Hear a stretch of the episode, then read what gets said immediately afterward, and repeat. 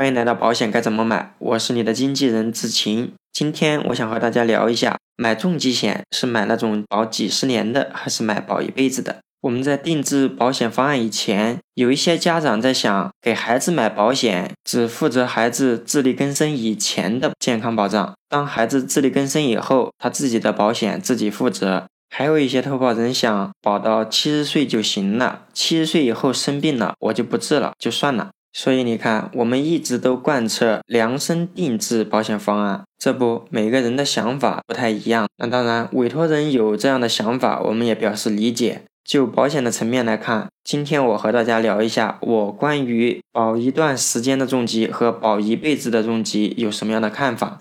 我们首先来看一看未成年孩子的重疾险是买保一辈子的，还是买保一段时间的？我们家小孩今年年初出生了。目前我给小孩买的重疾险有四份，其中三份是保终身的重疾险，有一份是保三十年的重疾险。保三十年的这一份是我最后才买的，也就是说我在给孩子考虑重疾险的时候，首选的就是终身的。关于孩子的保险，我为什么这么热衷选保一辈子的重疾险呢？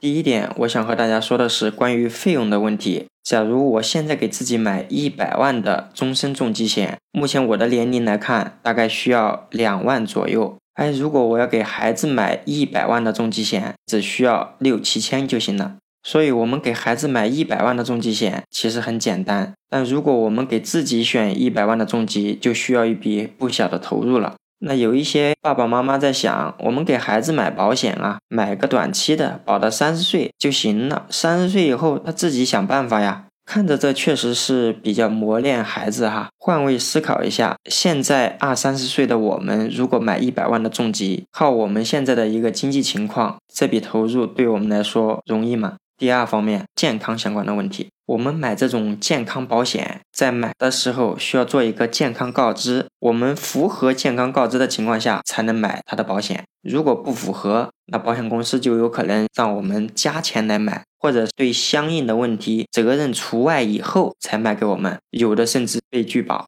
大家如果不是做这一行，可能听到这个感触不是很大，因为可能大家觉得，如果不卖保险给我，是不是发生的问题都很严重的？真的不是这样。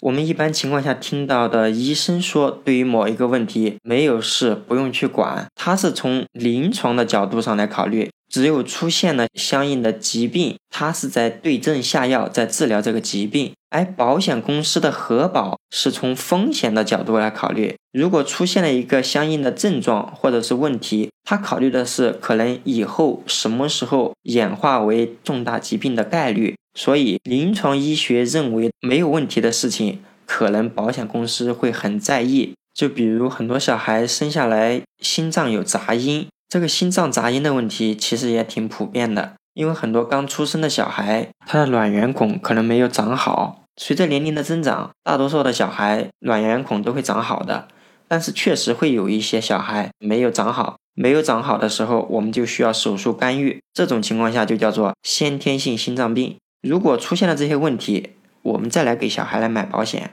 你猜还能不能买到重疾险？所以，不管是从经济角度考虑，还是从健康风险角度来考虑，我们建议给孩子买重疾险，首选保终身的重疾险。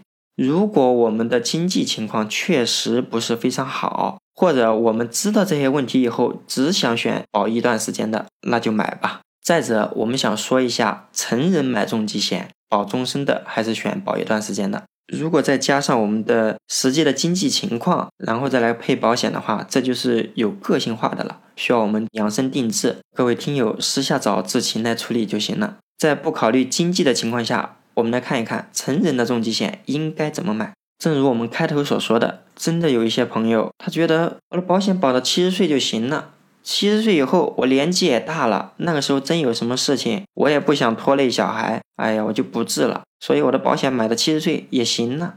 找我定制保险的委托人，这个时候我通常会问他，那个时候可能我们真的从心底上来说不想治，但我想问一下，你的孩子能接受吗？我们且不说到时候他的经济能力怎么样，那试想一下，父母生病了，我们作为子女不给父母做积极的治疗，会不会被戳脊梁骨啊？再者，我想和大家说，我们现在男性的平均寿命大概在七十三岁。随着我们的医疗水平的发展，随着社会的发展，随着我们的物质条件、精神条件有很大的提升以后，我们的平均寿命会有进一步的提升。而且现在的大病，在十年以后、二十年以后，现在可能对我们身体造成伤害非常严重的大病。在医疗条件高度发达的未来，我想有很多疾病会得到有效的改善。再者，请大家想一想，您身边七十岁左右的人，大家觉得他们的精神面貌怎么样？他们的身体健康状况怎么样？所以，我想和大家说，只要我们经济允许，就不要提什么保到七十岁了，